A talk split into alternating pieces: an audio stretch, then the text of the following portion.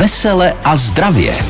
Vítáme vás a zdravíme všechny posluchače Českého rozhlasu. Jsme rádi, že i v pátek posloucháte v tomto čase a že jste si na nás udělali čas. Tady je Patrik Rozehnal. A doktorka Kateřina Cajnamlová. Dobrý den. To dnešní téma je, protože jste si ho vlastně vyžádali, velký úspěch. Bušení srdce, arytmie a něco možná ještě trochu k tlaku? Ano, takže srdíčko, takže vtip na téma srdce, paní doktorko. No, povídejte. Přijde muž k lékaři a povídá, pane doktore, vy jste snad kouzelník, protože ty léky, co jste mi napsal, mě vyléčily. Hm. No, kouzelník je lékárník, protože já jsem vám místo receptu dal papír, na které jsem si rozepisoval tušku. Páni.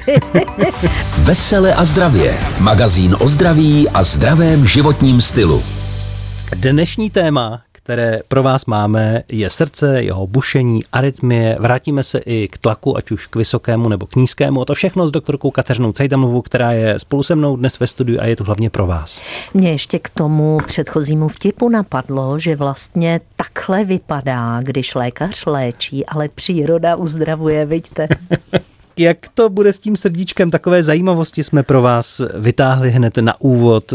Víte třeba, že mužské srdce váží kolem 350 a ženské jen kolem 300 gramů a je velké asi jako zatnutá pěst jen tak malé? Ano, přesně tak. A lidé se domývají, že je vlevo srdce, ale ono, když tu zapnutou pěst vezmeme a přiložíme ji na prsní kost, tak vlastně zjistíme, kde tak zhruba srdíčko leží. A pokud byste měřili tlukot srdce, tak se ozve ročně skoro 630 milionkrát a ženské srdce přitom bije rychleji. No jasně. Jak to? No já nevím, no prostě mm, nám srdíčko bije rychleji, my jsme menší. Vy jste z nás úplně rozhození. Srdce je menší, srdce je menší a my zase žijeme déle, takže když spočítáme počet tepů za život, tak e, žena jich vyprodukuje zhruba o polovinu víc. Hmm. Muži mají kolem 5,5 litru krve, ženy asi o litr méně. V těhotenství je možné zaslechnout srdce plodu kolem sedmého týdne už.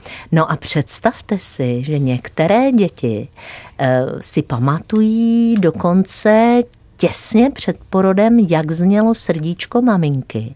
Protože normálně, když to poslouchá lékař, tak slyší tudum, tudum, tudum, ale když to prý slyší miminko, tak slyší š, š, š, š.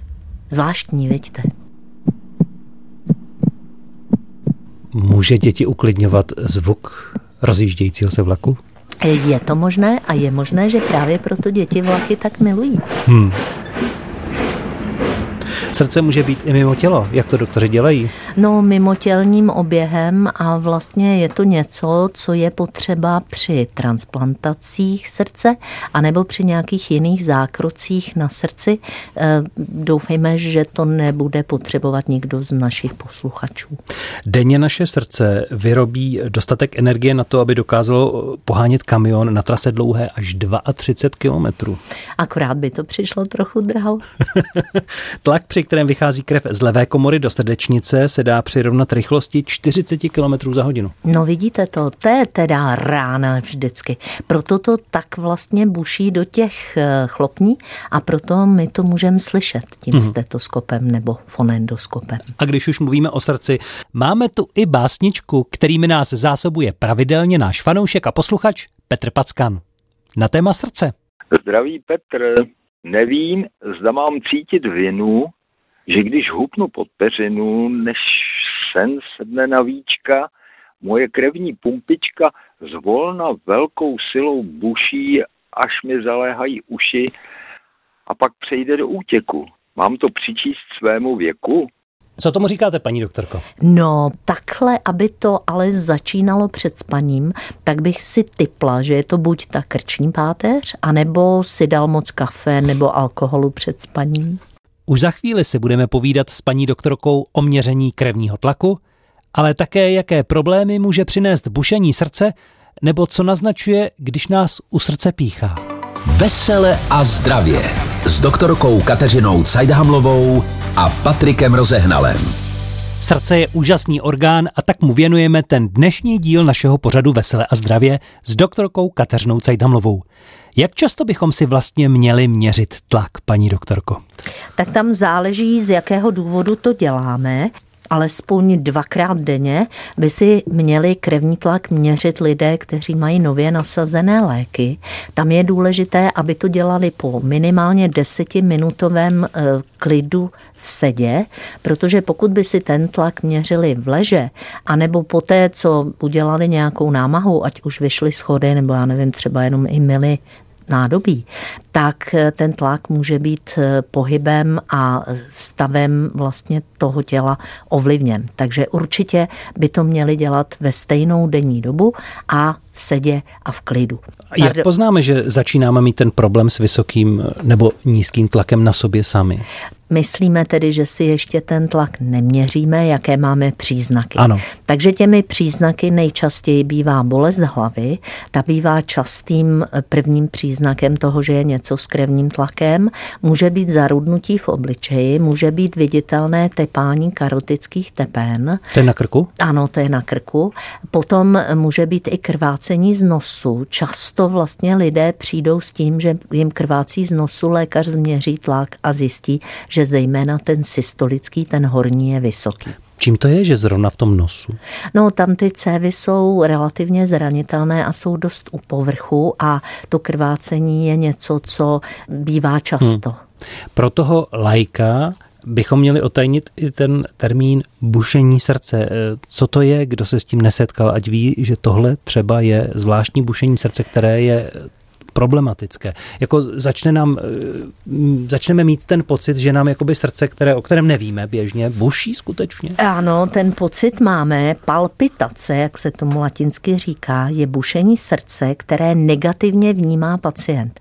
A ty důvody, proč pacient výrazně vnímá bušení svého srdce, těch může být víc. Ten zjevný a to, co každý z nás určitě zažívá, čili já jsem si jista, že když teďko řekneme, že například když jdeme do schodů nebo se nějak emocionálně rozrušíme, že nám začne bušit srdce a my to vnímáme, tak to každý určitě aspoň jednou za život zažil. To je ta benigní, vlastně eh, nevýznamná forma. No ale potom může být zrychlení srdečního rytmu, které je způsobeno nějakou nemocí, ať už je to anémie, tedy chudokrevnost, nebo poruchy nějakých eh, žláz z vnitřní sekrecí. Nejčastější bývá eh, štítná žláza, tam vlastně u její zvýšené funkce bušení srdce bývá časté, a nebo může jít už o nějakou formu arytmie, to znamená onemocnění eh, srdíčka jako takového a toho kardioregulačního centra, to znamená toho, které reguluje, jak to srdíčko bude bušit, případně toho jeho pacemakeru, to znamená toho centra vlastně, ze kterého srdíčko vydává ty vzruchy samo sobě. Hmm. Může docházet i k jakému si píchání u srdce. Souvisí to se srdcem? Píchání u srdce nejčastější, takové píchání na hrotu, bývá u nějakých emocionálních vybjatých situací, kdy ten člověk začíná vnímat své fyzické příznaky, jemu, může mu být i na omdlení. Eh, takhle to vypadá u úzkostných pacientů, takže tam velmi často se vlastně ta soustředěná pozornost promítne do toho, že začneme mít nějaké příznaky Častým důvodem píchání u srdce je něco, co vlastně se srdíčkem vůbec nesouvisí a to je skříplý nerv v oblasti páteře, takže tam může taky píchat. A v některých případech u mitrální vady, což je vada dvojcípé chlopně srdíčka, eh, tak může docházet k pocitu píchání u srdce. Každopádně, pokud máme nějaký nový příznak, zejména bolestivý, tak bychom neměli příliš váhat a raději zajít alespoň za obvodním lékařem, který natočí EKG, změří nám tlak, poslechne si to srdíčko a může nás buď uklidnit, anebo nebo poslat na další vyšetření. Jaké problémy máte vy se srdcem? To jste nám zavolali přes telefonní záznamník, nechali vzkazy i na našich stránkách veseleazdravě.cz a my si z nich vezmeme ty vaše dotazy a za malou chvíli i odpovíme. Poslouchejte dál. Vesele a zdravě s doktorkou Kateřinou Cajdhamlovou. Po písnice se vracíme za doktorkou Kateřinou Cejtamlovou. Je tu seriál Veselé a zdravě a dnes s vámi řešíme srdíčko. Vaše problémy, které s tím máte, přišly i dotazy psané. Tak například přišel zajímavý dotaz od Moniky. Dobrý den, dá se sledovat tlak i přes chytré hodinky? Takže, paní Moniko, v dnešní době už takové chytré jsou, ale vždycky je dobré si to zkontrolovat s normálním tonometrem, abychom si byli jisti, že to, co změřili měřili hodinky je správně. Tonometrem, tlakoměrem na srdíčku. Tlakoměr. Mm-hmm. Ten rozdíl je, že vlastně hodinky to snímají na zápěstí, tonometr to snímá v oblasti paže a v dřívějších dobách se říkalo, že ty zápěstní měření nemusí být úplně přesná. Je nějaké doporučení, když už si pořizujeme takovýto tlakoměr, jaký by měl být, aby skutečně jsme naměřili dobré hodnoty, pokud už třeba musíme, protože nějak na srdíčko trpíme? Já bych byla moc ráda, kdyby lidé konzultovali svého kardiologa, protože každý z těch lékařů sleduje vlastně nové trendy a v dnešní době už mohou i ti lékaři doporučit vlastně jednak eh, třeba metodu sledování nebo dálkovou i monitoraci. To znamená, že těch metod je víc a vždycky vlastní kardiolog poradí nejlépe. Máme tu i dotaz předtočený. Dobrý den, budeme 60 let, užívám na štítnou žlázu Letrox a v poslední době mi zjistili problém s vyšším tlakem. Ehm, konkrétně ten první systolický mám úplně v pořádku, kolem 130 a ten druhý diastolický mám okolo 90. Zajímalo by mě, čím to je a proč je v tom takový rozdíl. Děkuji za odpověď. Já moc děkuji za ten dotaz, protože paní vlastně říká, že má hraniční i ten spodní, takže se nemusí příliš bát. E, říká, že je veliký rozdíl mezi tím horním a spodním tlakem. Ten rozdíl u ní je 40 torů, což není zdaleka tak veliký rozdíl. Eh, naopak eh, rozdíly bývají vyšší třeba při námaze. Tam to může být rozdíl až 90 torů, když ten člověk má třeba 160 systolický, 70 diastolický a ještě to vlastně nic nemusí znamenat. U paní buď cévy nepovolují úplně v té diastole, proto je ten tlak 90, je hraniční, a nebo mnoho solí, a nebo její tělo zadržuje větší množství tekutin. V takovém případě se pak dávají takzvaná diuretika, která tuhle tu situaci pomáhají normalizovat. Na vaše další dotazy dojde opět za malou chvíli. Vesele a zdravě s doktorkou Kateřinou Cajdhamlovou a Patrikem Rozehnalem. Hezké odpoledne stále z vysílání a ze studia zdravého životního stylu. Ano, na tu hodinu jsme ho takto vybudovali díky návštěvě doktorky Kateřiny Cajdamlové a dnes si povídáme o srdci, o jeho fungování a o problémech, které vy s ním máte, zaznamenáváte a vy jste se nás také dopředu ptali. A máme tady další dotaz od eh, paní, které je 47 let a píše, že od mládí má každý den nízký krevní tlak. Ta má odoperovanou štítnou žlázu, ale Trox, který bere, nic neřeší. Tady já jsem ten dotaz vybrala proto, že u toho minulého dotazu paní brala Letrox a měla vysoký tlak, tady paní bere Letrox a má nízký tlak, takže opravdu z hormony štítné žlázy tlak nemusí souviset, on spíš souvisí s kvalitou tepen a s tím, jaký odpor vlastně kladou té pro procházející krvi. Eh, paní dál říká, jsem pořád unavená, vše mě vyčerpává, hlavně co se týká mozku a myšlení. Doktoři to nějak neřeší, mám prý být ráda, že nemám tlak vysoký. Bylo jí doporučeno, že má víc soli, tak solí. Já bych jí moc ráda doporučila, aby začala trénovat a aby začala vlastně eh, posilovat eh, funkci svých cév, což můžeme udělat pravidelným sportem a ten sport nestačí pouze aerobní, to znamená taková ta chůze, jízda na kole a podobně, ale měla by i posilovat, to znamená trošičku zkusit s nějakou zátěží. Tady může být, že má vlastně e, líné cévy, které příliš nereagují a to se dá sportem zlepšit. Další dotaz jste nechali na našem záznamníku. Prosím vás, paní doktorko, je mi 78 let, mám vysoký krevní tlak už dlouhý leta, 150 až na 100.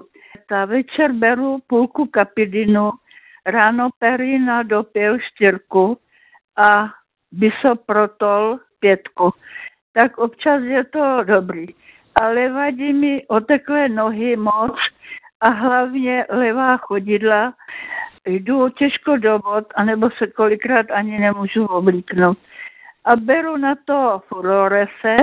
Zajímalo by mě, čím to je. Jenom chci říct, že to, že otékají nohy, může být záležitost toho, že srdíčko vlastně neúplně dobře pracuje. Paní má léky eh, proti vysokému krevnímu tlaku, ale je možné, že eh, vlastně buď ledviny neúplně dobře odvádějí eh, z oběhu nadbytečné množství vody, to už jsme říkali, že tohle to vlastně vede k tomu, že je vysoký krevní tlak, a nebo je to problém se žilami. Eh, paní hovořila o asymetrických otocích, říkala, že víc jí zlobí levá noha, takže tam to častěji bývá záležitost žil. Eh, někdy mohou pomoci kompresní punčochy, někdy může pomoci speciální cvičení toho žilního systému nebo nějaká um, léčba na zvýšení tonu žilního. Co to je speciální cvičení? Eh, tak to cvičení většinou je takové, že buď jdeme z jedné strany nohy na druhou, to znamená jako... Eh, že předáváme váhu, váhu ano, z jedné hrany, hrany z levé na pravou, ano, u obou. U obou nohou, nebo jdeme ze špičky na patu a zpátky. To znamená, tyhle ty způsoby vlastně masírují žíly a pomáhají tomu žilnímu odtoku, ale já bych tady doporučila zajít na cévní a vlastně zkusit se zeptat, jestli ty žíly fungují dobře. Vesele a zdravě s doktorkou Kateřinou Cajdhamlovou. Vracíme se po písničce opět k vašim dotazům, které souvisí se srdcem. Přítomna doktorka Kateřina Cajdamlová. Tady je další dotaz, který k nám dorazil. Dobrý den, mám arytmii a užívám na ředění krve eh, nyní Pradaxu 110 a dále užívám Monosan, Preduktal, Rytmonor, Rosumop a Loradur. Začala jsem tak nějak potom změně eh, varfarinu na Predaxu jsem se začala, jsem se začala dost značně potit, eh, jak při duševní, tak při tělesné námaze, hlavně na, hlavně na hlavě. A na kontrolu mám mít 4. AT a je mě bohužel už 83. Tak děkuji za důvěru. Tadyhle paní vlastně vypráví o lécích, které jsou při ischemické chorobě srdeční u staršího člověka na větší množství potíží. To, že při změně jednoho léku dojde k nějakým jiným novým příznakům, může být přechodné a většinou to právě vede k tomu, že ten eh, lékař si toho pacienta zve na kontrolu. Takže doporučuji ovšem říct paní doktorce nebo panu doktorovi a hlavně nebát se, protože někdy tyhle věci přejdou časem. Ptáte se dál. Dobrý den, tady je posluchačka Jana. Je mi 45 let a ten problém mě trápí minimálně 20 let. Mám pocit, že se mi jakoby zastaví srdíčko nebo, nebo uh, se rychle rozběhne a pak se jakoby zastaví. Mám předtím i takový pocit, že to jakoby vím, že to přijde, pak ten stav nastane a pak to odezní. Někdy je to jednou týdně, někdy je to uh, dvakrát za měsíc je mi 45 let, eh, léčím se pouze s migrénou, eh, beru preventivně amitriptylín, ale to je otázka posledních třech měsíců. Děkuju, nashledanou. Já moc děkuji za dotaz. Tady je těch možností víc. Může to být vlastně eh, klimakterický příznak nebo preklimakterický vzhledem k věku paní a vzhledem k nasazenému antidepresivnímu léku bych předpokládala, že tam možná lékař zachytil eh, počátek klimakteria. Ty výkyvy tepů mohou být v souvislosti s hormony, které se mění.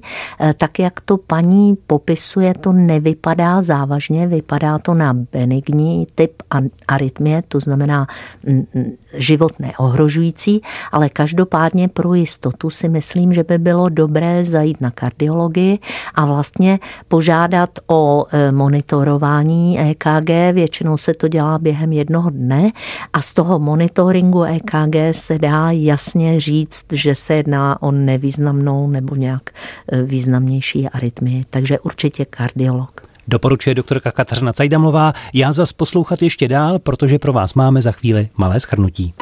Vesele a zdravě.